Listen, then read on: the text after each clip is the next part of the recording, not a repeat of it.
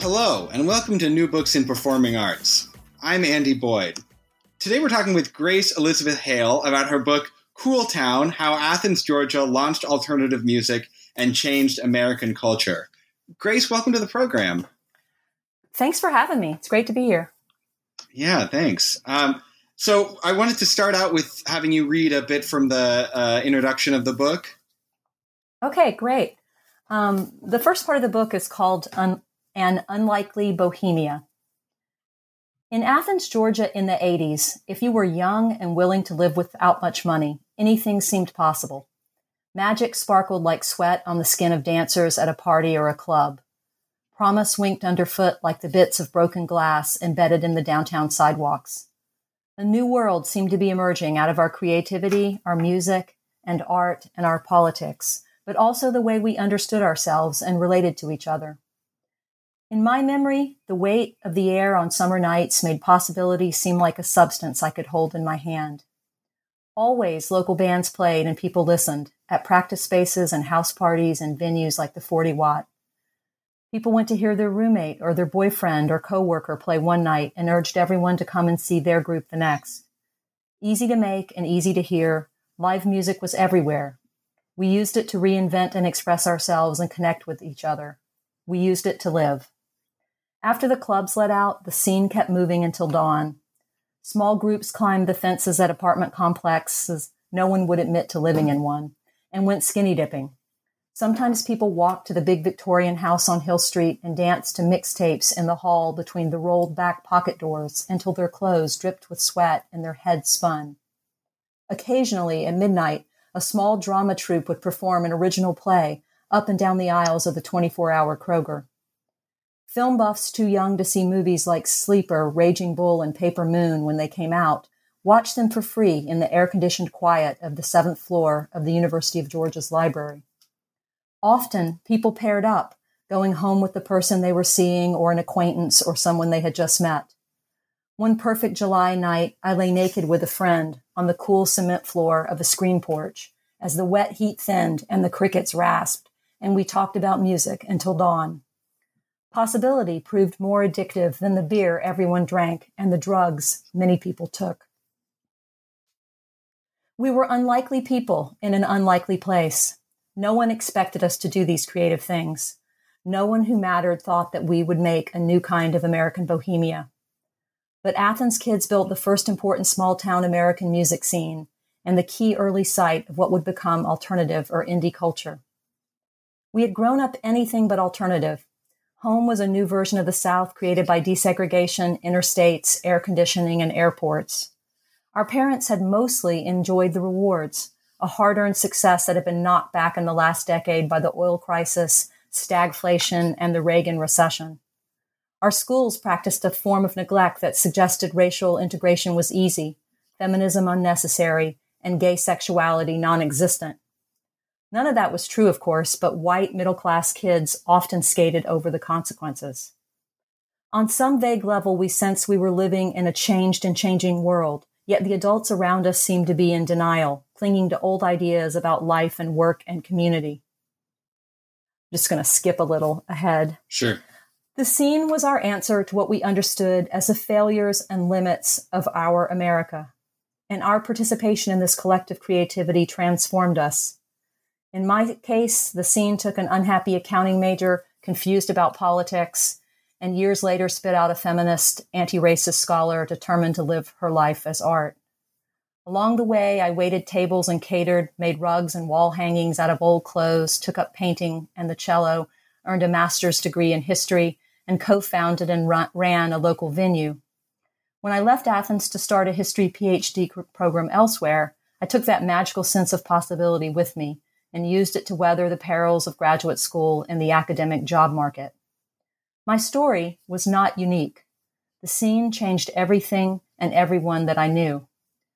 Middle aged now and a historian and the mother of college kids myself, I can see how the things we learned question the givens, find something to do that engages your passions, build community into whatever you do, and stop often for beauty and pleasure radically transformed the trajectories of our lives.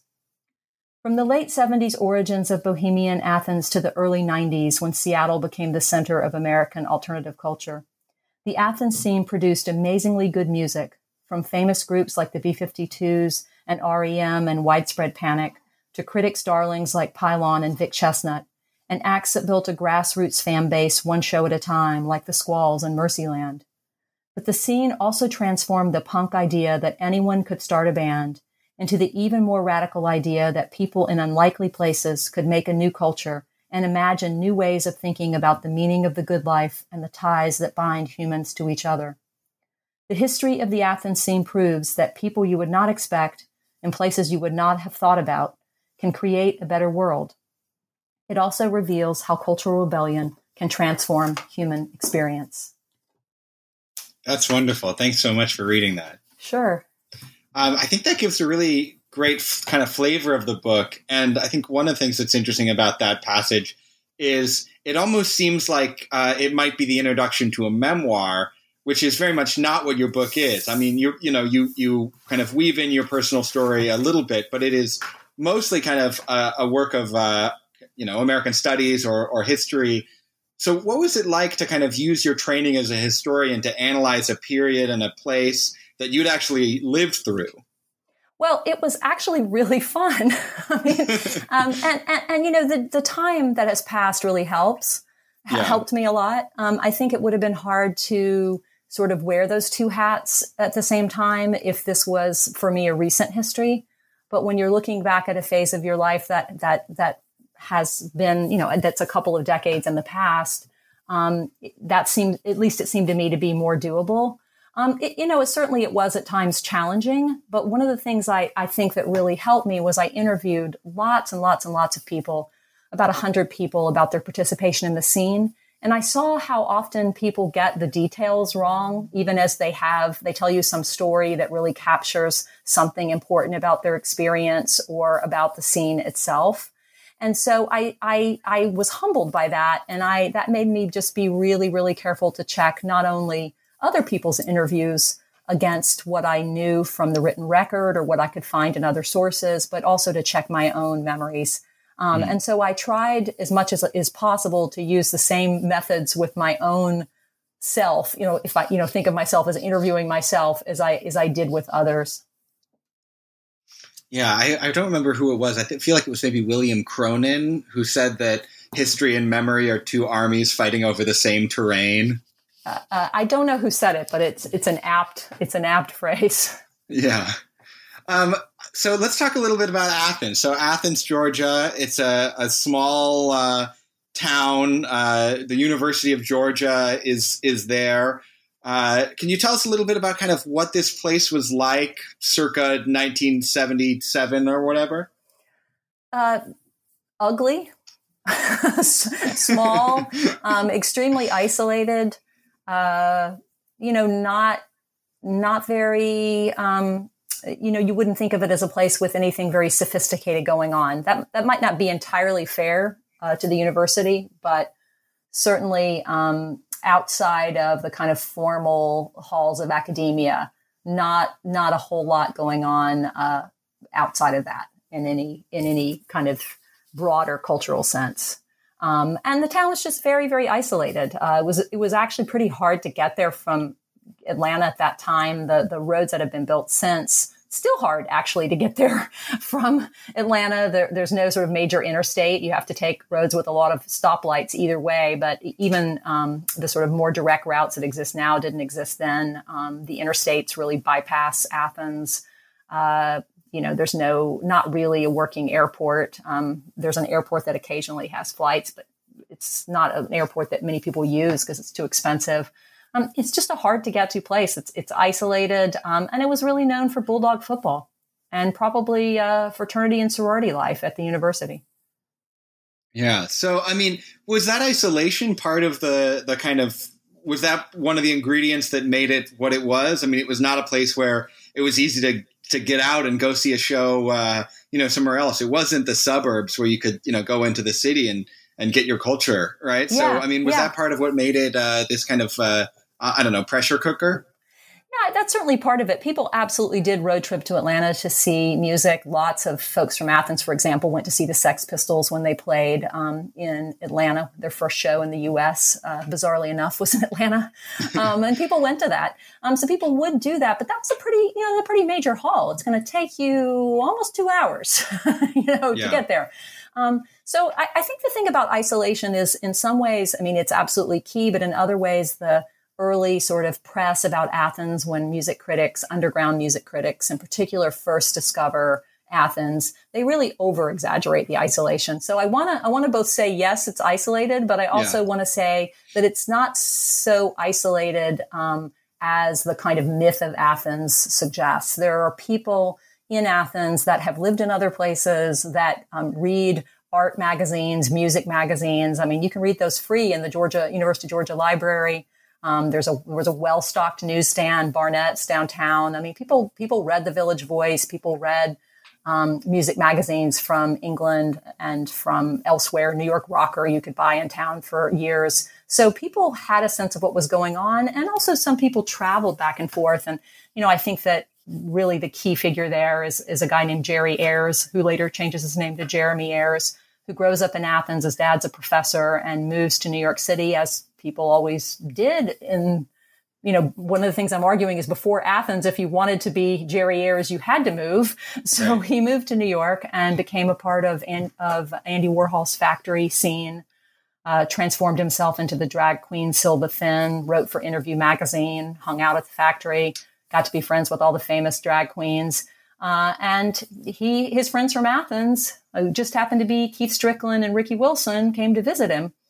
Uh, so they too actually got it, got to see up close and personal that that kind of creative um, flux around Andy Warhol um, with the music and and the artists uh, and uh, and other kinds of performance. And so people had some sense of what was going on in other places. So isolation, it's like the sweet spot. There's enough isolation, right. but there's also a little bit of knowledge, right? And there's also a, a, big public university there, right? I mean, that's a, a, big part of the story is that anytime there's a, you know, how many, I, I don't know, 20,000 students or something, there's going to be some people who are interested in, you know, cool stuff, right?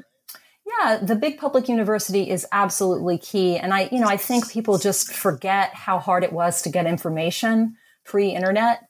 Um, you really couldn't get access to materials unless you were near a university library or one of the few really robust municipal libraries like New York Public Library. You know, most places didn't have a library like New York Public Library. So university libraries really provided that service. And that was absolutely key. People could go and read the old bound periodicals. They could watch all kinds of sort of what are thought of as classic, um, important films, old films of all kinds, listen to all kinds of recordings of music and other things from all over the world that were collected in the music library, all the kind of things that people can access today through streaming services and through the internet, people could get through the library. So, so that was really, really huge. And then, you know, there were some professors, a few professors that really sparked people's imagination or encouraged people to investigate more deeply into certain things that caught their interest. Is there a connection between the kind of sound that came out of Athens and the fact that there was a university there? I mean, it, it seems to me like there's kind of a, I don't know, a kind of self-taught uh, uh, primitiveness to early punk, and then a little bit more of a sense of irony, a little bit more of a consciousness of like a historical moment in in later new wave bands who are often associated with universities or art schools, like the Talking Heads at RISD or you know Galaxie 500 at Harvard or something. Like, do you think there was? Uh, I mean, I feel like I'm about to answer my own question, but like, is college rock a real thing? Um, no.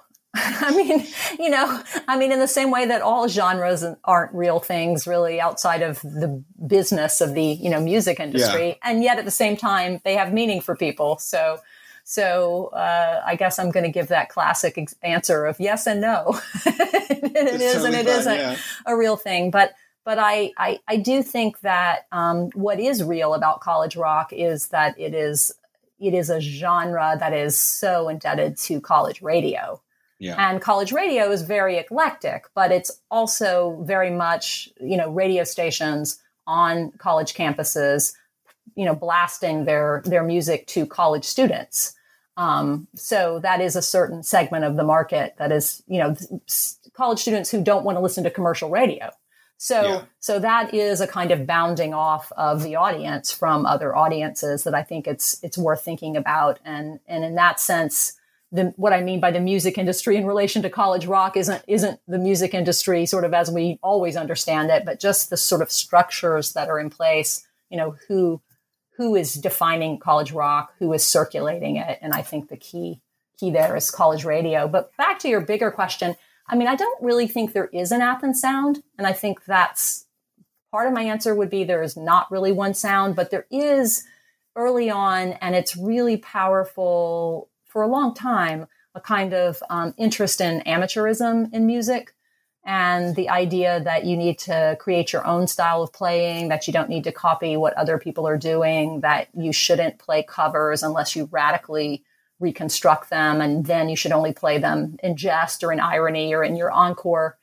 Um, you right, should the Batman um, theme song you could cover exactly, and you yeah. should you should you should make your own music, and you should you know figure out your own way to do something. And if you happen to have spent your high school years playing guitar in your room or in the in bands, you know, marching band or jazz band, you should deny that and pretend like you didn't do any of those things yeah. and that you just sort of sprung fully formed uh, when you when you when you actually founded a band and you learned to play sort of your your your instrument in your band. But I but I do think that amateurism, while not always true in fact, is really really central to both what comes what Athens bands do have in common sound wise which which is not a lot but it is i think that is one of the key characteristics is they're creating various kinds and sounds, various forms of music that don't foreground a lot, that don't, that don't sort of scream at you craft and musicianship. Right. Not a lot of solos in a lot of these bands. Exactly. Exactly. Yeah. Um, so this, you talked about this idea of wanting to appear like you kind of emerged fully formed. And I feel like the B-52s really feel that way. They have such a, uh, you know, distinct, weird aesthetic, such a weird sound, and also a look uh, I mean, they're on the cover of your book because they, they they're a better looking band than any other of the bands that you write about. Just in terms of like, yeah, that's a great picture, and it really feels like it says something. So, um, what were the kind of secret uh, influences or ingredients that went into the B-52s? Yeah, I I just want to say before passing on that that that, that picture. I mean, Cindy and Kate are wearing. Um, fake fur muffs on their heads as wigs. I yeah. just love yeah. that. Absolutely love that. And that is literally a picture of their very first gig. Um, you know, I think that the B-52s, the, the idea that the outside world has that they spring fully formed is is really because of that isolation that exists in Athens and the fact that they are practicing some in some ways behind closed doors for a long time before they really take their their music on the road. And and um, it, it, also, I think, has to do with what I was talking about before that Keith and Ricky have this this kind of experience of, of the wider world. Jerry Ayers moves back to Athens, and the, they, the two of them, and another guy who's a student in the art school, Robert Waldrop, and and Jerry are inseparable, and they are creating their own kind of performance art on the streets of Athens. Um, doing all kinds of crazy things. I mean, especially given the state of Athens at the time. Um, these things might not turn heads today, but then they certainly did. Um, they would do things like set up their living room furniture in at a, at a busy intersection, like complete with rugs and lamps and sofas, yeah. and then just sit there all day and like drink tea and read books. Um, they they they basically uh, you know what we would they they went and like took over a neighborhood Mardi Gras party um, with you know face makeup and all these like bizarre Victorian costumes and just joined into this neighborhood. Some little you know little neighborhood in Athens was having a Mardi Gras party and parade, like a block like, party, right? Exactly. You know, yeah. just a sub, you know, very suburban, like middle class family kind of thing, and they they they sort of crashed it. Um, you know, they would do those kinds of things in Athens. So they were working on their performance art a long time and on their what we might think of as drag practices, dress up, performance, what you can do by dressing up. You know, what kinds of, of changes, what kinds of, you know, ideas about fluidity and what is possible that you can create with those, with, with, with clothes, with, with costuming.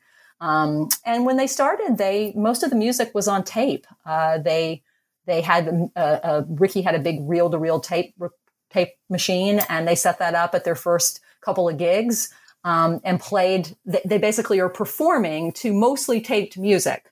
Um, so I think the thing that you have to really understand about the B-52s is that there is much a kind of New York burlesque performance art show as they are a musical show. And I don't say that to take away from their music because I actually think they're right. an amazing band that has not always gotten um, gotten the recognition that they deserve. Plenty of popularity, but not always the critical recognition they deserve. But um, but they they really start out as much more about performance and then they realize wow this is really this is really going somewhere and then they sort of behind closed doors practice um, working on the musical part so that they're playing live but but uh, but but it's all important in the b-52s both the both the visuality of their performance and their style and um, and and the music and you you write about the queerness of the B-52s that they were really uh, they kind of wore that on their sleeves, right? Which was I, I imagine that must have uh, by by itself been quite striking in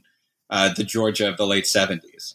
Yeah, I mean, you know, one of the things I hope this book will do is sort of debunk some sort of easy kind of assumptions that people make about what the South is like in these time periods and um, and there is an out gay community, somewhat out, let me just say, somewhat out, somewhat closeted gay community in Athens, um, organized in, to some degree around the art school, around people that are current or former students or grad students, professors, and people that work at the university but that are friends with these folks. And um, it, it's not completely out in today's understanding of that of those terms, but it's something that people know something about and you can find it and connect with it if you want to, if you work hard enough at it. And I do think that's something that's really hard to talk about now is that we seem to have an understanding of of being out or not being out as a very clear sort of either or dichotomy. And also I think it's hard for people today to understand that there was a time period when people really didn't talk about these things. They didn't most people didn't talk about or sort of publicly proclaim what category they belong to in terms of their gender and sexuality in ways that I think are very, very important to people today. Um, and so it's a it's a it's a hard thing to talk about because the language and the categories don't really line up with today. But at the same time, it was really quite radical um, and really important in terms of the origins of the scenes. I think that's something people really don't understand is that there, there really is a, a kind of queer culture origins to a lot of what's going on in Athens. Um, and the B-52s and, and some of the people that follow them are absolutely central to that. In a way, that that relationship to queerness feels very contemporary. That it's like it's fluid. It's it's kind of transversing all of these boundaries. It's not these kind of rigid '90s identity politics. Uh, ideas about uh, you know I'm going to stake my ground on this one unmoving uh, sort of plot of identity, and and that's the end of it, right? Yeah, you know, I, I, found, like I said, I found this hard to talk about just because the language and understandings are so different today. But I think, sure. I think we we sort of have this idea that you you have to you have to claim a category. That's the way to expand freedom, and you have to claim it and live it. And um, I think these figures that I'm talking about really thought that not claiming a category, given that the categories were so limited at yeah. the time, the public categories, that the way to have freedom and to have greater greater freedom to express yourself and be yourself and just be was to reject the categories. Um, now, I think you know the flip side of that is it does allow some people to sort of play a bit with being a little bit under the radar, somewhat in the closet, and you could say have it both ways you know, not mm-hmm. having to make that kind of public stand. And, you know, people have certainly criticized Michael Stipe for that um, over time. on the other hand, you you you also have a situation where a lot of people, because of that fluidity and freedom, are able to um, expand their sense of who they are personally, to live a life they might not ever have imagined, to actually have a journey where they they become something they didn't even know existed when they were 18 say um, yeah. and and to produce a lot of really interesting art and music along the way so i think it's important to realize that it can cut both ways but not just to see it as a neg that fluidity is not just a negative of people that are trying not to come out and not sort of bear the consequences if that makes sense of that sure. choice um, people really can also exist in that that kind of fluidity as a, as a way to expand the possibilities. Um, on the other hand, there were people that were 100% out. I mean, Mark Cline of Love Tractor. I, I, had a great interview with him where he said, "Why do you think I was so popular? I was, you know, I was out from the moment I stepped foot on campus as a, you know, as a freshman. You know? Yeah.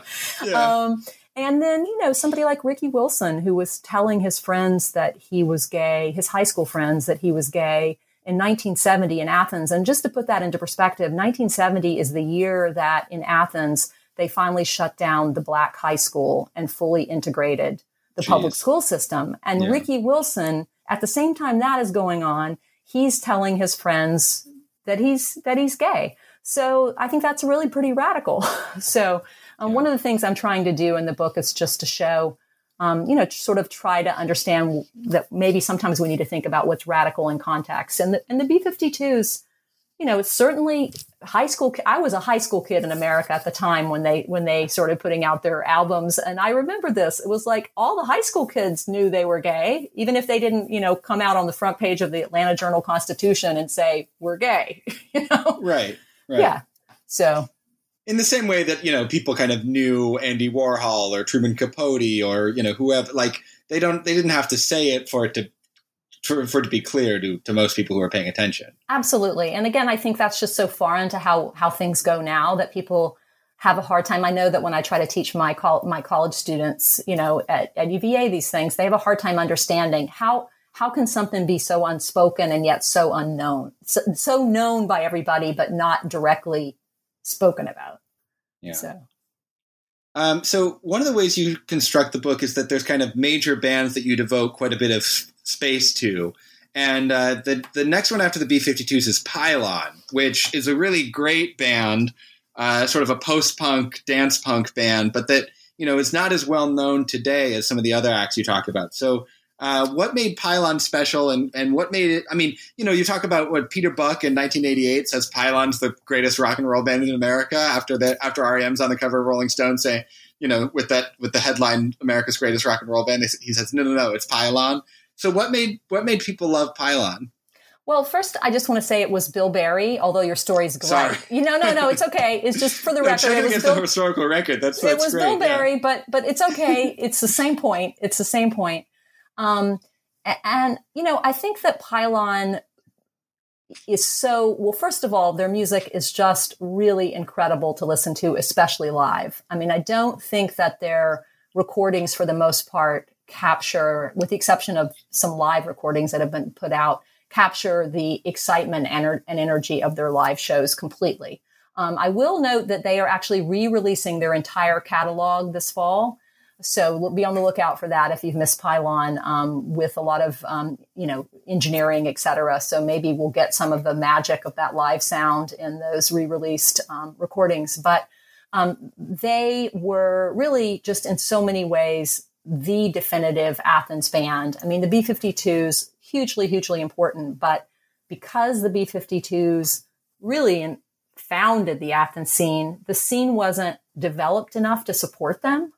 They, mm-hmm. they couldn't stay in Athens if they actually wanted to be serious musicians. You know, there was no sort of infrastructure at all. If they wanted to play for A&R reps, for, for, for labels, they had to actually rent a venue if they were trying to figure out, you know, how to understand the contracts these record companies were offering them, Ricky Wilson would go to the law library at Georgia and look up stuff in the, in the books in the law library and talk to the librarians, yeah. right? There was no infrastructure for them to to access. And so, you know, people, you know, sort of blamed them for leaving, but you know, if they had been a couple of years behind themselves, they could have stayed, but they, right. they created it all, but it wasn't developed enough to support them. So, so they left, but that, but that left the, the ground wide open, so to speak. And Pylon really became kind of the quintessential band of the early Athens scene.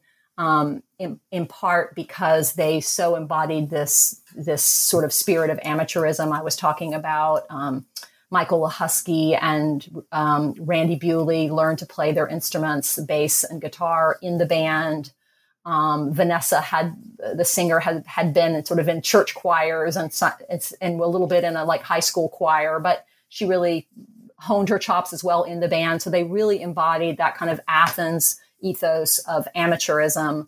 Uh, the drummer Curtis Crowe had drummed a little bit for other bands, so uh, he's a little bit of a has a little bit of a different history. But so they they embodied that amateurism. They were all art students, all four of them UGA art students, and they really took to heart what they learned in the art school, which is that you don't really have to have expertise, you don't really have to, you know, know everything. You can just experiment with different mediums. Just, you know, if you're in photography and you want to make sculpture, just do it. Just seize, seize the things at hand and do it. And that was really the spirit of the art school. Um, almost like a kind of punk ethos, but in the visual arts world. And as I said, they were all art students. Um, so they really just not only had this amazingly quirky, original sound that you could dance to, which was absolutely key in Athens, um, from the B 52s on. You had to be able to dance to it. But they also just really, in many ways, created the whole kind of myth of Athens. It's really based on their story. Um, and and then the key, the clincher, is that you know they they broke up on what broke up at what everybody thought of as as sort of their the cusp of fame. Um, the people in the band didn't so much see it that way. They they felt like they had kind of plateaued at a certain level and it wasn't fun anymore. But um, they were drawing huge crowds in Athens and Atlanta in 1983 when they broke up. They were they had been asked, for example, to open for U2 on one of their first big tours of America, a dream gig, right, for any sure. up and coming band.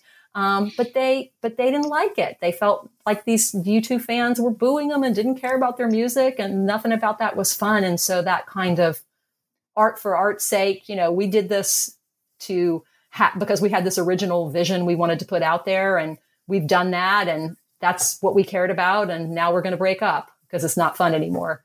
Um, that really helped cement their reputation um, as this kind of mythic athens band. Yeah that's i mean there's definitely the like i don't know punk kid in me is like yeah props that's awesome to break up right as you're maybe about to become successful. Like that's a really cool move. Yeah yeah and and they um they they just you, you know they they stayed around in town after the after they broke up the band. And so you know you'd you'd you'd know about pylon and then you'd go to kinko's copies and you know you'd vanessa would be ringing up your you know your xeroxes. And it was she it was just like this royalty thing you know that, yeah. that here was this legendary figure and she was just in town living her life. Um, so I, I, I don't want to take away at all when I say this from their music, but I think they became so important to Athens as a scene because they had this amazing music, but also they had this amazing story.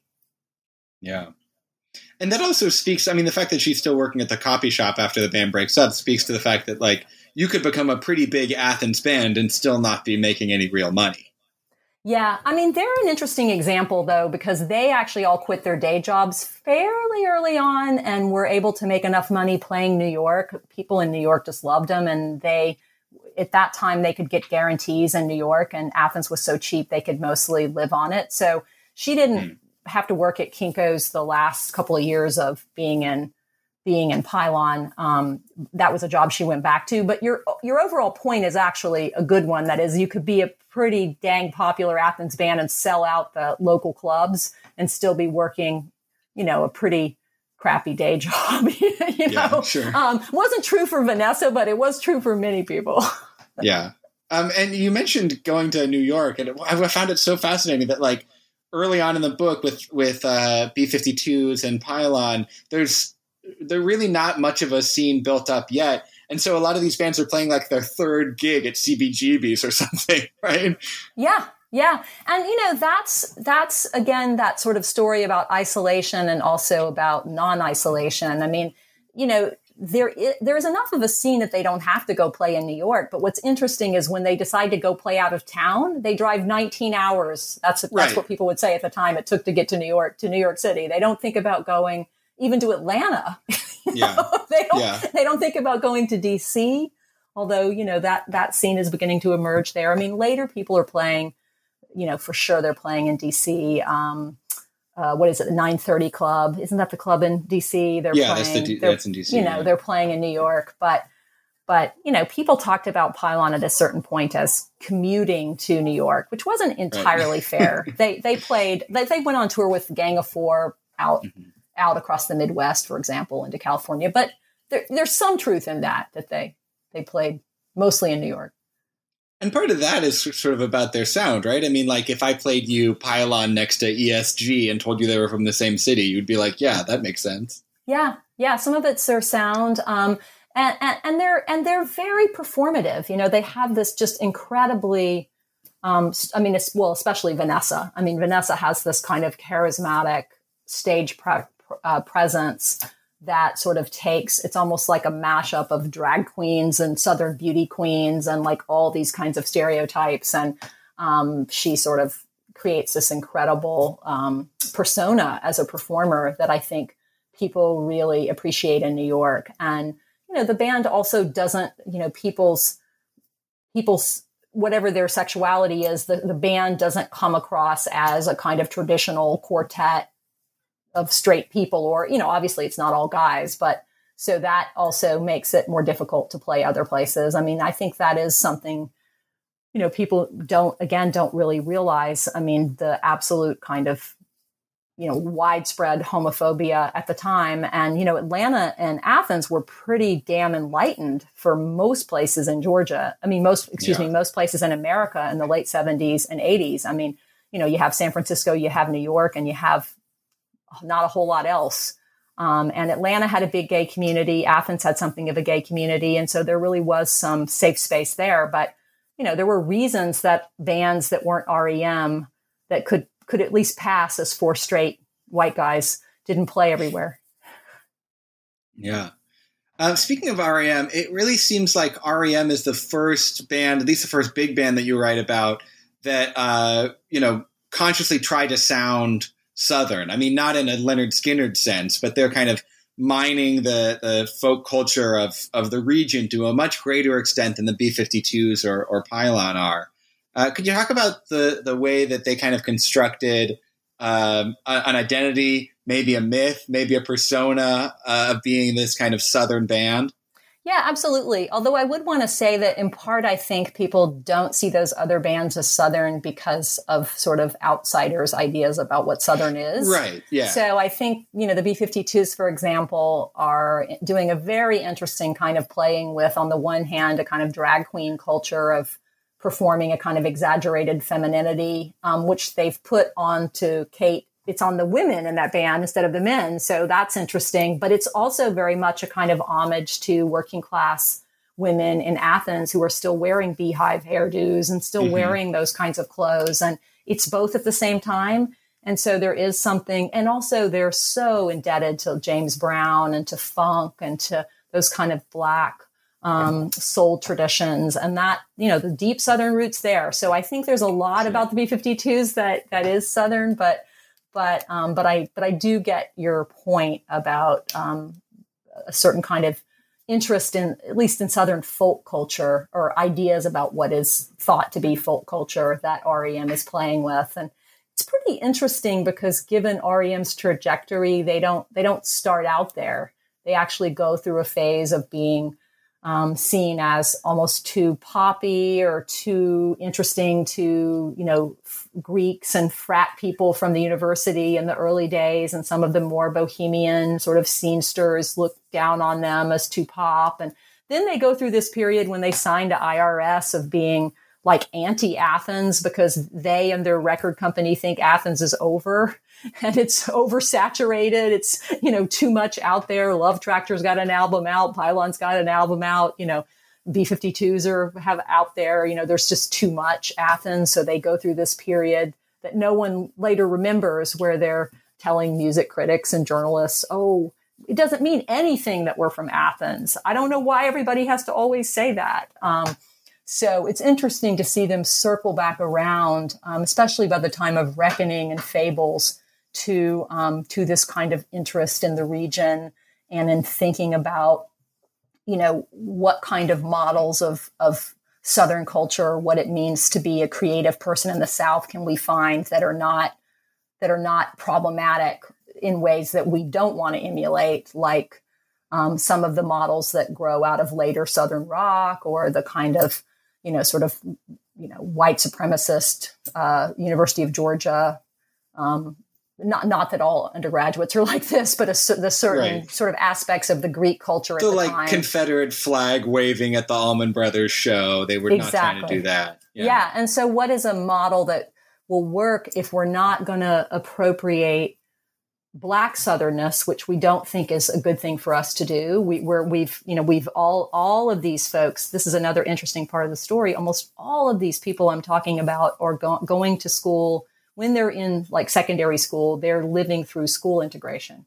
Mm-hmm. so they're living through these experiences of their schools integrating and the kinds of things that are happening as as communities grapple with that. And so they they have a sense that they know that's not right. They don't want to be racist and they don't want to be appropriating black culture. But right. what what in white culture white southern culture would you want to emulate? You know what is what is something that is that is you know that you might want to identify with or see in a positive light and you know michael stipe is exposed to through people he knows in the art school there's art professors that teach teach a class on folk culture where they take their students to literally to visit with folk artists and folk musicians um, across rural Georgia. They, they get in a van every Saturday and drive around and visit these people. And Michael doesn't take the class, but he's got friends that do and knows people that you know meet people that way. Um, and he gets interested in um, these folk artists and musicians, these rural white and black Southerners, and you really can see that influence on the band um, with that second, third, with the second, third album. I'd love to kind of like deep dig a little deeper into that question of appropriation because it really does seem like if you're going to be a rock band, you kind of have two options, right? You have the kind of I mean, this is schematic, obviously, but there's kind of the Rolling Stones option and the Velvet Underground option, yeah. where like you can you can really you know lean into the fact that this is black music and you're a white guy playing it, but you're still going to you know do your best I don't know Howlin' Wolf impression, or you can make music that sounds pretty white and therefore kind of leaves behind a huge amount of what makes rock and roll great. Uh, and that's certainly a tension that comes out in the Athens scene. So, I mean, you know, from your perspective of somebody who's spent a lot of time thinking and, and studying these issues, like, what do you, how do you kind of suss out the ethics of uh, being a, a, white rock and roll band? Um, I think that the ethics are problematical no matter what you do. You know, it's kind of a no-win I mean, situation. It is a no-win situation. out of that double bind. It is a no-win situation, but I think, um, you know, I think one of the things that's interesting is to try to look at what people are trying to do in their context, context, and we can always then say it didn't work or it didn't mm-hmm. succeed or what they thought was was anti-racist turned out not to be.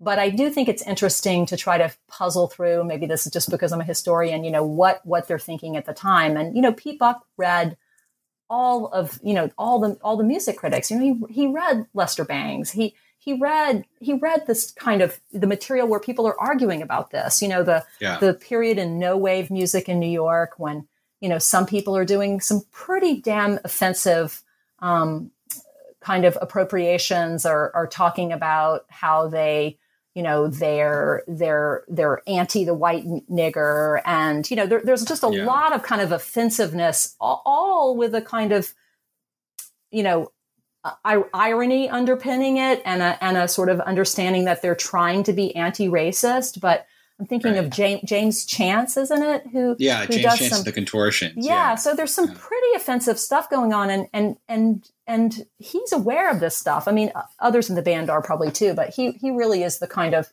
he's rock the rock music. historian. Yeah, he is, and music collector, right of the of the of the group, and he he's really you know he knows that that stuff is going on, and so REM really sees you know also they're they're living in Georgia, they're living in a in a completely different place. They they like you know Mike Mills and Bill Berry. They went to school in Macon when schools were being integrated there. So mm-hmm. they they lived through this. So they had a different. It wasn't a. It wasn't something out there distant. You know what I mean? It was it was close. So yeah. they definitely took the.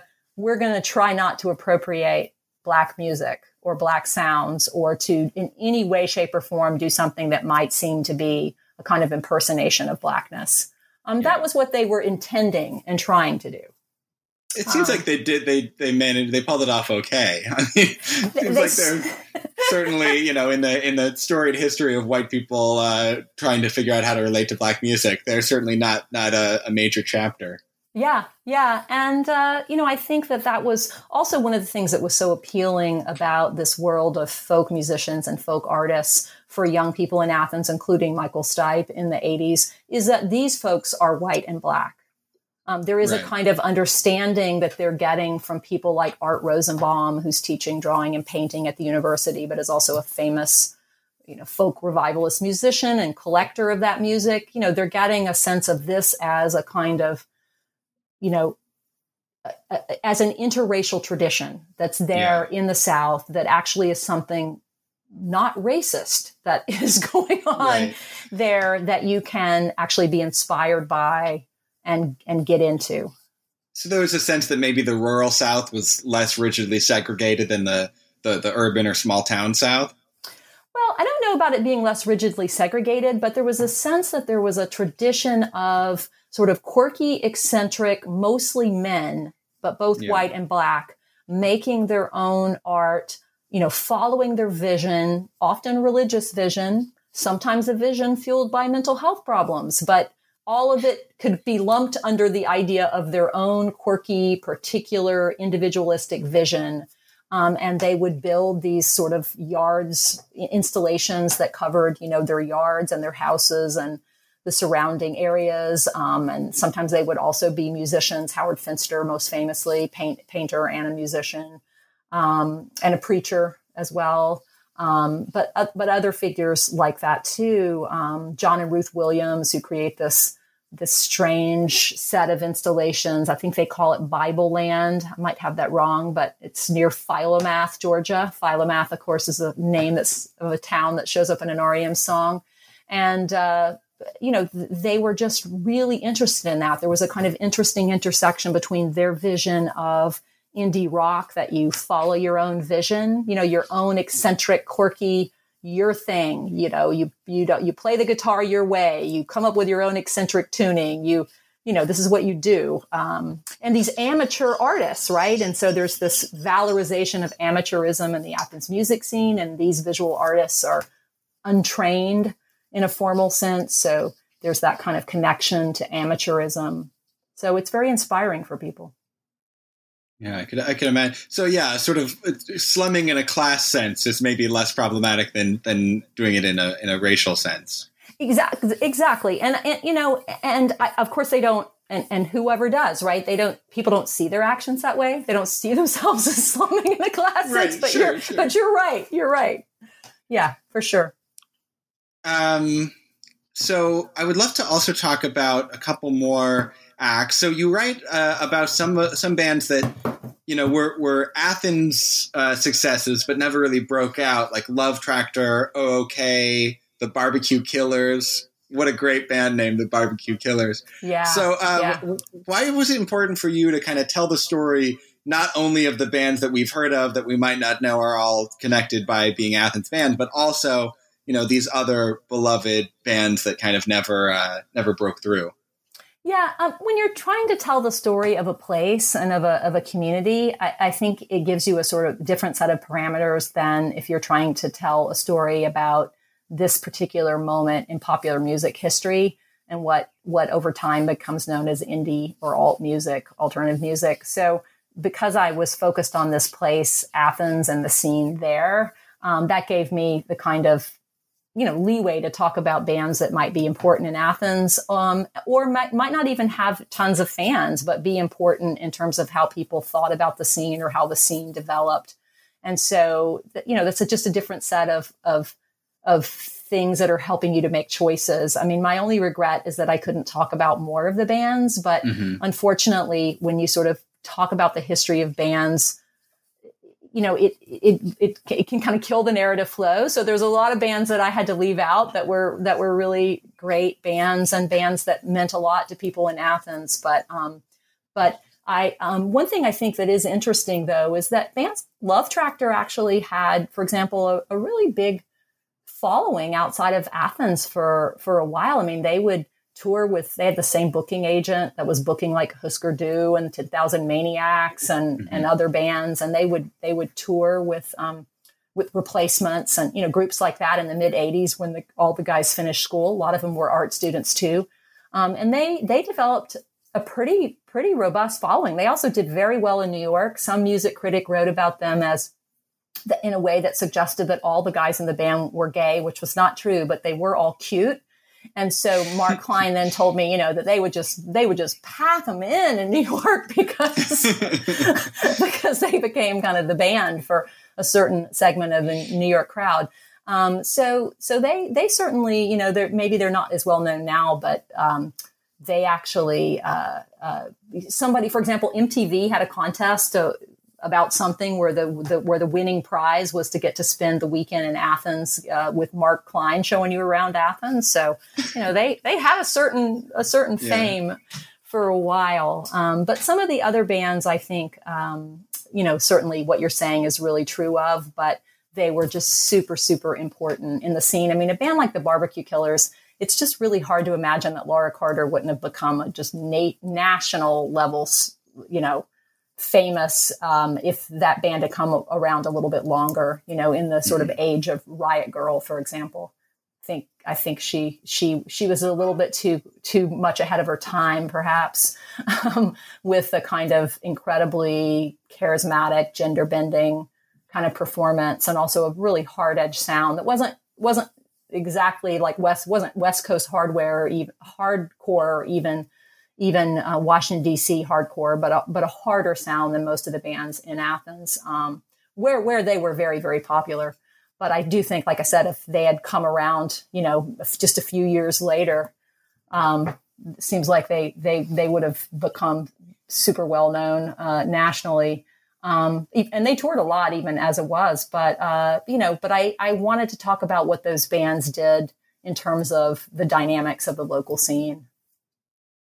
So, speaking of the dynamics of the local scene, it seems like at a certain point, Athens stops being you know, an unlikely Bohemia and just starts becoming one of the major American centers of alternative culture. So, when and why and maybe how did people start kind of coming to Athens because it was Athens and not sort of because they were going to college and then they happened to find out that there was some cool stuff going around? Yeah, I mean, and I think that is really the big change. I mean, it, it's not sort of a rise and fall arc in terms of the interesting music being made. It's a, it's a, it's an arc of change that really has to do with the place being being an unlikely and then then being a place that's assumed to be a certain kind of quirky bohemian yeah. place um, but you know it's you know, obviously the success of rem i mean by the mid mid 80s they're underground famous you know uh, they're they're helping to to make indie music or college rock whatever however you want to parse the genres you know, a major force in the music industry. Um, they're probably the most important band in that. And even though they don't become mainstream famous really until the early 90s, late 80s a little bit, they start to have some hits, but but thinking thinking of losing my religion as their first global mega hit right but but they're already you know underground music famous in the late 80s and so people begin to come to town to sort of follow Michael Stipe around or try to, or, you know, see right. where they live. Um, and that kind of thing begins to happen because of their success. Um, and then the other thing is the, the movie um, Athens Inside Out that, that comes out. Um, it's made, it's put together in, in, in 85, 86, but it really starts to circulate in, in 87. And it is, um, it, you know, it plays on MTV. Uh, it plays in in sort of old movie houses near college campuses or on college campuses. Um, and it really gives a picture of Athens as that kind of eccentric, eccentric male, visionary, creative types influenced by folk artists. You know that that is the vision of Athens that the film puts out there, and it's and it's mysterious and super interesting to some people, and people come to town begin to come to town looking for that Athens, if that makes sense. I mean, one person I interviewed, Jeff Walls from lots of bands, frankly, but um, Guadalcanal Diary being one of them, said that they always said before and after, before and after um, the movie. you know, right. Athens Those are the two periods. Yeah. Yeah. So, um, so that that film, I mean, it doesn't happen right away because of the ways that things circulate in those days. It takes a while for a sort of critical mass of, you know, screenings, late night screenings on on MTV, et cetera. But over time, that that film really has a huge impact. It's kind of surprising. I mean, you mentioned REM having their first big hit in what '91 or something like that. After they'd they'd been a band for something like ten years. I mean, it's kind of an amazing amount of time to to be underground heroes and then to kind of have this major breakthrough.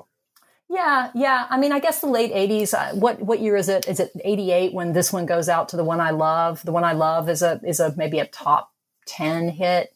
I should have brushed up on my statistics. Um, but but, but it, either it, way, it's it's a while. I mean, it's yeah. you know Nirvana's second album is huge, and REM yeah. doesn't get huge until Out of Time, right? I mean, absolutely. You know, really, and, I, and really again, huge. you know, like I was saying before, like our you know B fifty twos really they can't be an indie rock band because that isn't doesn't exist yet right right yeah so they're sure. they're on warner brothers they have to go a different route um, you know many people have talked about this. Uh, you know, other music writers have talked about it, but it's you know worth saying is that REM really helps create a different model. You know, it's not just what they do for the genre of music that they're in, um, and help to build it into a genre that has this kind of crossover to the mainstream success in the in the late '80s and early '90s. But also that they create a different model of being a band that you can stay in your hometown, that you can manage your career in a in a way that sort of doesn't make you indebted to your record company where you where you keep as much control as you possibly can you keep your expenses down your payouts down and you and you manage your own career um, with your own people. You know hire your own manager hire your own lawyer that are independent of the industry um, mm-hmm. and build your career your own way. Um, they create that model. And so uh, I think that's a really interesting thing about REM, and also one of the reasons why they're such a successful band for so long. Yeah, I, I saw them in 2008, and they were still really great in 2008. Um, yeah, was that was when that was after Bill Berry left, right? Yeah, he yeah, left in was. the late 90s. Um, to me, that was a kind of watershed moment when when he left. Um, it became clear that it kind of became clear then, at least to some degree, some of the idea, like who's writing what song, you began to be able to understand when he left. Yeah, know? right. Um, but yeah, they were they were really a terrific band. Yeah. Um, I'd also love to talk about the kind of the last major artist that you devote a, a ton of time to in the book is Vic Chesnutt, uh, who's you know one of the greatest American songwriters of the past forty years, let alone uh, one of the one of the greatest songwriters to come out of the Athens scene. Uh, could you, for, for you know those of our listeners who maybe don't know his music, could you kind of talk about what made him special and what made him distinctive within the scene? Yeah, I mean, I think what's interesting about him is if if bands like like REM and some of the bands that followed them are intersecting with um, what people at the time thought about as a kind of Southern folk cultures in one particular way. Um, Vic Chesnutt has a real indebtedness to those cultures in a different way, and that is a kind of tradition of of of storytelling and songs that mm-hmm. has very deep roots in the South, and um, and he is really, really uh, focused on, especially the first couple of albums of his, at the beginning of his career, on on writing, on the writing, on language, on on words, on telling stories, on using words that people don't expect to hear in songs. He's always trying, like he'll think of a word that he's like never heard in a song, and then he'll try to write a song around it. Um, you know, he come he for a while he's an English major at Georgia. He writes poetry. Um, he's very very interested in the writing of lyrics in ways that hasn't been so central to many hadn't been so central to so many Athens bands, right? Think about the years when you don't know what Michael Stipe is singing, um, and that's the point. Um, it's a kind of sound over content approach, which is also interesting. But mm-hmm. Vic Chesnutt really, um, more than anybody, um, brings storytelling in. He really in his formative years when he's first in town, um, he spends a lot of time with people from the Athens Folk Music and Dance Society um, going to their events, their song swaps and things like that, where they where they constantly allow him to break their rule that you're that you're not allowed to play your own music. You know, it's very different from the scene, right. Athens scene. In the folk music society, yeah. you're supposed to be playing folk songs, which are yeah. old songs that have been around forever. So they they they always just kind of look the other way when he begins to bring in his his own music because they like his music so much. Um, so I think that's one of the really interesting things about Vic is that is is his sort of interest in the craft of language. Mm-hmm. Uh, one thing you mentioned in the book, uh, I forget who, but you quote somebody saying that Vic was sort of the scene's town crier. And, yeah. and then especially on his first album, I mean, his first album is largely these kind of character studies. It's it, very few of the songs seem to be about him, or you know, I don't know, maybe half of the songs are are about him, but a lot of them are kind of these finely observed portraits of other people. And you sort of say that these these were actual real people who may have you know recognized themselves in the lyrics. Yeah, um, it was. I think it was Sam Seawright, who was a local artist, a graduate of the art school at, at Georgia, who said that. But um, people were arguing all around town. I will say that when I interviewed people, you know, they would tell me, oh, that song, that, oh, that's 100% about, you know, XYZ. And then, you know, somebody else I would interview would say, you know, without doubt, they were 100% certain it was about somebody else. Sure. so, so, you know, it was hard to actually say specifically because people kept asking me, well, why didn't you reveal the stories behind Vic's songs? I'm like, because people don't agree on, right, you know, right. who they're about. But he definitely, it's so clear he's, writing about the places that he spends time, the coffee shops he spends time in, the the restaurants he's in, the people in town. They're, you know, they are absolutely character studies. Sometimes probably composites, to be fair. Mm-hmm. Um, but he is very much writing about the local scene. Um, and for the longest time, I mean, he really is only a local musician. He plays, starts out playing at this coffee shop gallery called the Grit Acoustic um, well, he's in a band when he first comes to town called the Dashboard yeah. Saviors, but when he goes solo, he's playing at the Grit by himself, like Friday afternoons forever. And then he gets a gig at the 40 watt, and the posters literally will say, you know, Vic Chesnutt, you know it, Tuesday night, every Tuesday night till hell freezes over, because he plays for like more than a year every yeah. Tuesday night. Yeah. And and he really um, you know, really hones his skills with these with this kind of with these kind of regular gigs um, in these spaces. Yeah, I could definitely, you know, a song like Soft Picasso definitely seems like it could be about a particular two people, or could it be about, you know, hundreds of relationships on every college campus in America? Uh, yeah, that one is definitely about two people. That uh, that's most people agree yeah. on. Yeah. So okay. one of them was a, actually, I think both of them at various times were roommates of Vic's, but they date each other, and that is that is Vic's take anyway on their relationship. So yeah. It's a great song. Absolutely really great song. Great Yeah, yeah, yeah. I um, love that um, line, live by the scam, die by the scam. Live by the scam. Yeah, that's great. That's great. Um, yeah, so that, that is, I mean, that a lot of his songs work this way, but that really does feel like it could work on the page as, as a sort of confessional, you know, Frank O'Hara type poetry.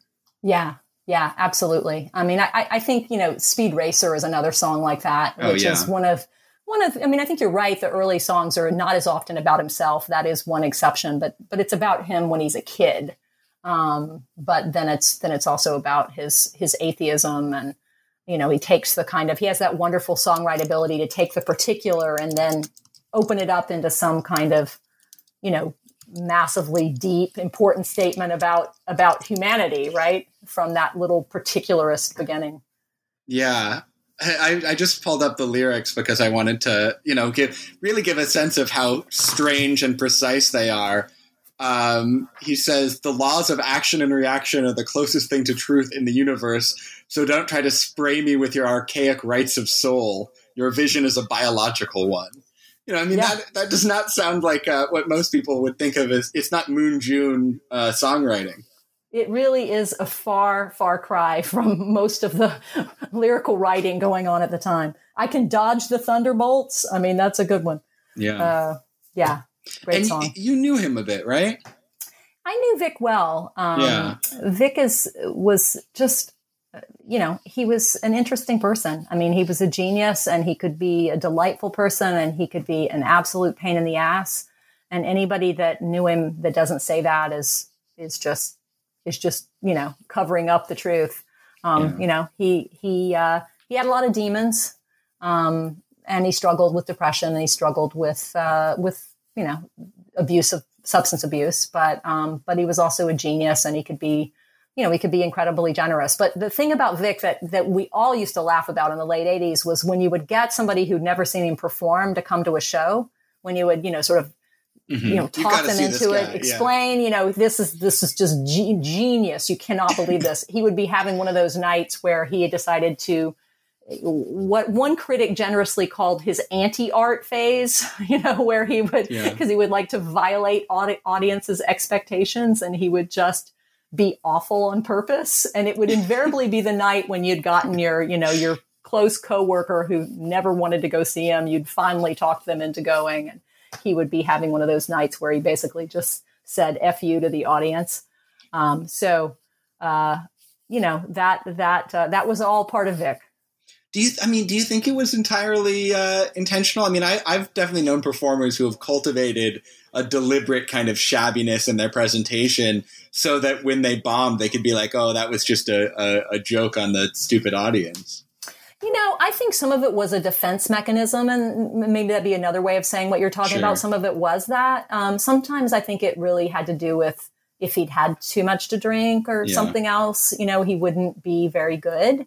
You know, he couldn't really play his songs or remember his lyrics. Um, so some of it would be that. Um, some of it would be his mood. I mean, a lot of the times he'd be a, he'd be amazing. So I, I don't want to give give that picture, but you know that he was somehow most of the time bad because that was absolutely mm-hmm. not the truth. But um, but he definitely had a kind of um, self destructive relationship to to his own success that you know that I won't try to armchair psychologize, sure. but but yeah. he definitely had that kind of relationship to success. I mean, you know, he called his his first major label album "About to Choke," right? and then he proceeded to do a series of things that derailed his big giant you know national and global tour mm-hmm. so so you know so yeah. he enacted the title of it so you right. know yeah that wasn't yeah. part of it um, i'd love to talk a, a, little bit about his first album which is like nominally produced by michael stipe but is essentially just him playing you know it seems like all the songs he has at that point or at least a, a, generous portion of them. And he recorded it in like one day, right? Yeah. Was yeah. that like for him? Was that uh, like an homage to Son House and those guys, like doing those kind of marathon sessions, or was that just because he didn't have enough money to record a week's worth of studio time? Um, well, I wish it was the first, but it really is the latter. Um, yeah. Michael Stipe paid for him to record at John Keane's studio. Um, Michael kept telling Vic that he was going to record him, and Vic was going through a pretty dark phase. His his uh, some of his I believe that was when his dad died. Uh, definitely, he'd lost some close family members. Maybe it was when his grandparents died, but he was going through a pretty pretty bad period. And um, the way Vic told it was, yeah, Michael says he's going to record me before I, you know, before I do myself in, you know.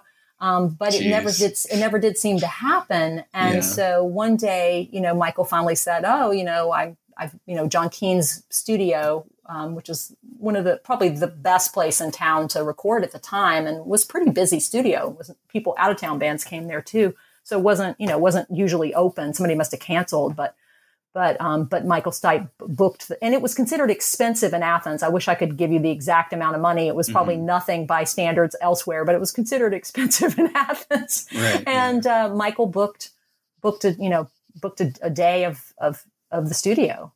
Um, so it was it was all about the fact of you know that somebody else was paying. I mean, Vic didn't have the money to pay for it, and uh, Michael was paying, and that was the time that was booked. Um, so he just put down everything he could, thinking like this may be the only time I record. Actually, I remember now his dad hadn't died yet, and he was very very interested in getting an album out. He wanted his his parents to know he was serious, you know, that this music thing mm-hmm. was a serious thing and he he wanted to have that album to give his give his father. So he just put it all down. Yeah. Um, there's a detail in your book that I, I have to ask about, which is you talk about him sitting on the street corner passing out atheist literature like he was like a Salvation Army missionary. Yeah. Which is like literally a scene from Wise Blood from Flannery O'Connor's novel. Like, uh, is, is, that, do you think that was intentional or just sort of inevitable? that he would recreate scenes from Flannery O'Connor in his everyday life? Um, you know, I don't know for a fact, but knowing him, my suspicion would be. I mean, I didn't. I wouldn't say this because I don't. You know, I'm a historian and I don't. Have, yeah, sure. I don't have. I don't have any really. I don't have any tangible proof. Um, and when I when I encountered him, it was the first time I ever actually I won't say I met him because we didn't exchange our names, but that was the right. first time I ever saw Vic. Was when right. I encountered him passing out this literature on the University of Georgia campus. But I would presume he knew what he was doing. He was an English major. Right. Yeah. You know, I, I don't think that's just coincidence.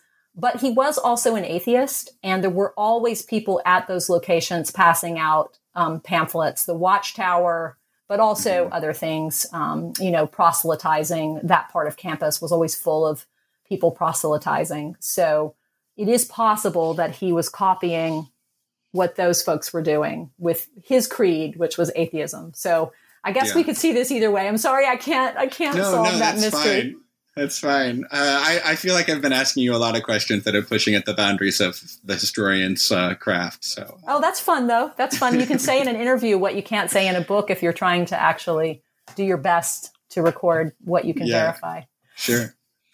Um, so I want to uh, draw a comparison here. In Carrie Brownstein's memoir, she writes that at a certain point, Olympia started to feel constraining to her and Sleater-Kinney. Uh, and Olympia is another, you know, storied college town where a bunch of good bands came out of. Did did people start to feel this way about Athens at a certain point? I mean, you you talked about REM already feeling like the town was too small for them in the early '80s, but was there a, a, a sense among other people, or um, I mean, I know you don't want to tell a rise and fall narrative here, but um, yeah, I want to just go back to REM though and say that sure. they, they went through that little moment, but then they fully embraced Athens. I mean, not just with Michael and the surrounding areas and the folk artists and musicians, but also they all began to, they were in the clubs all the time. They went through that period in the late 80s, early 90s of not touring very much. You know, they would take for the first time they would take like a year a year and a half off or they don't tour behind out of time et cetera. So they're in town and they're producing other mus- musicians and at the clubs jumping up on stage to you know sit in on a song all the time. And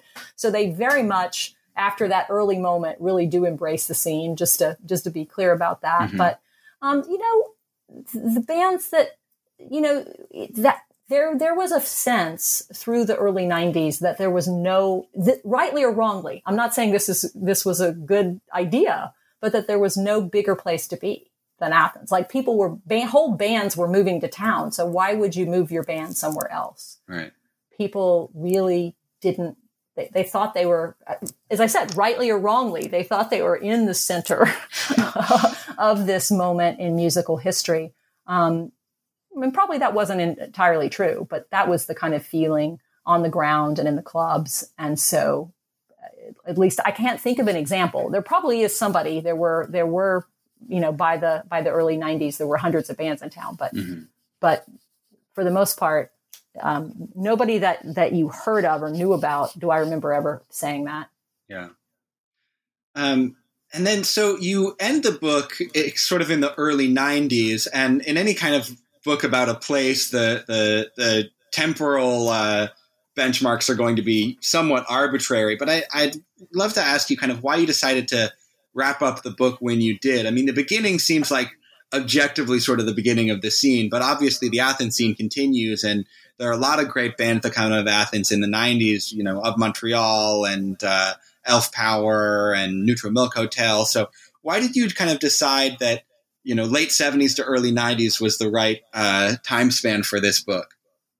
Well i guess for me i mean i thought that that history the phase of athens i was talking about um, that there's something really profound about rem having a global an album that is a hit everywhere that people in moscow are listening to losing my religion um, as the Soviet Union is coming apart. I mean, that there's something that's yeah. just a whole different moment than than you know people are bopping around Athens singing along to Radio Free Europe. So that seemed like a major turning point, and also the fact that at that exact moment that that's happening, that Nirvana is coming out with an album that just goes to the top of all the charts and mm-hmm. puts this alternative space makes it in a, in a certain way its own mainstream musical genre that has all of this massive um, you know massive attention from audiences and major labels. I mean it wasn't the first time major labels had been interested because major labels signed so many of those bands that were really hitting it around 84 85 like the replacements and Husker Du and all those those bands you know. You know there was another moment of that too but there was something different about that nirvana moment and it seemed like that the kind of cultural formation of alternative culture was really changing in that moment um, and that seemed like it was going to be just too much. I was going to need a lot of space to cover that well. And that the book, you know, books can be too long.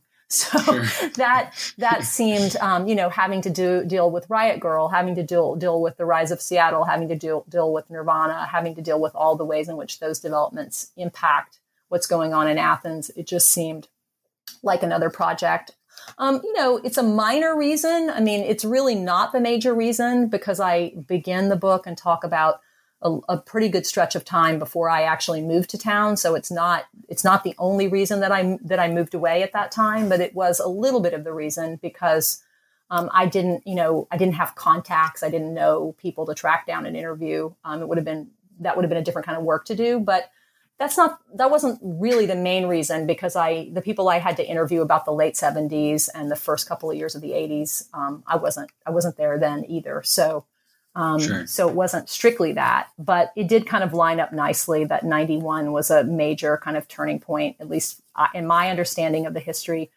of indie music. It's a major turning point um, when you could sort of argue that there is no more indie music I mean, not in terms of its indie. Uh, right. Alternative becomes a obviously still is a genre um, that that Spotify uses to categorize music right.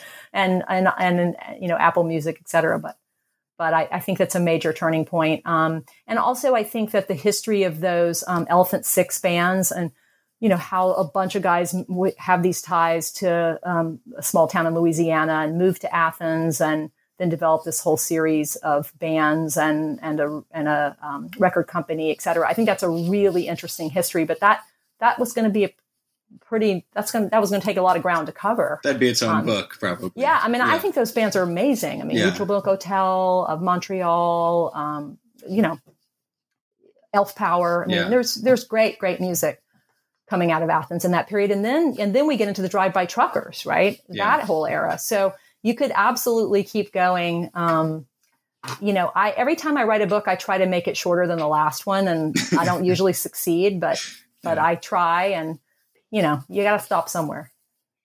I, I, feel like I've already taken up a lot of your time, but I do want to ask one last question, which is. Uh, your book came out fairly recently, but have you gotten any response from any of the people that you write about in the book? Uh, about about you know how they feel you've captured the time and that and the place?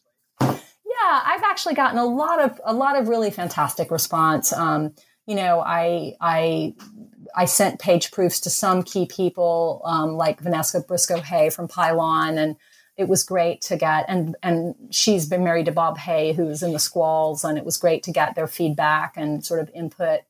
Um, early on, but they've been they've been really you know complimentary and have have you know not that they necessarily agree with everything. I, I don't want to suggest that they agree with everything that I wrote, but they've been super super complimentary about the book. And and I've heard from just got a just got an old fashioned letter from Ken Starrett um, from the Squalls to um, thanking me for the book and for you know, you know how much it's spot on, and you know, I get these emails out of the blue from you know an old roommate of mine who took pictures in the scene and was sort of a part of the scene for a while, and how much she liked it, and so so it's been really really gratifying to get those. Um, I've only so far gotten one, you know, one sort of harangue.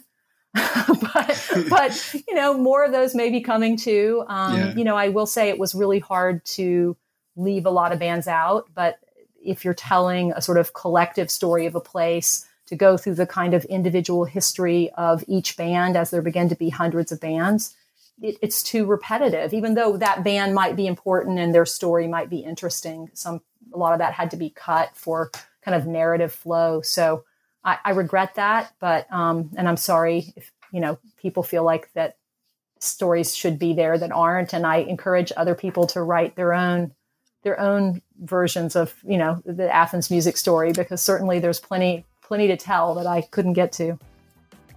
Well, Grace Elizabeth Hale, thanks so much for being on the program. The book, once more, is Cool Town How Athens, Georgia launched alternative music and changed American culture. Thanks for having me.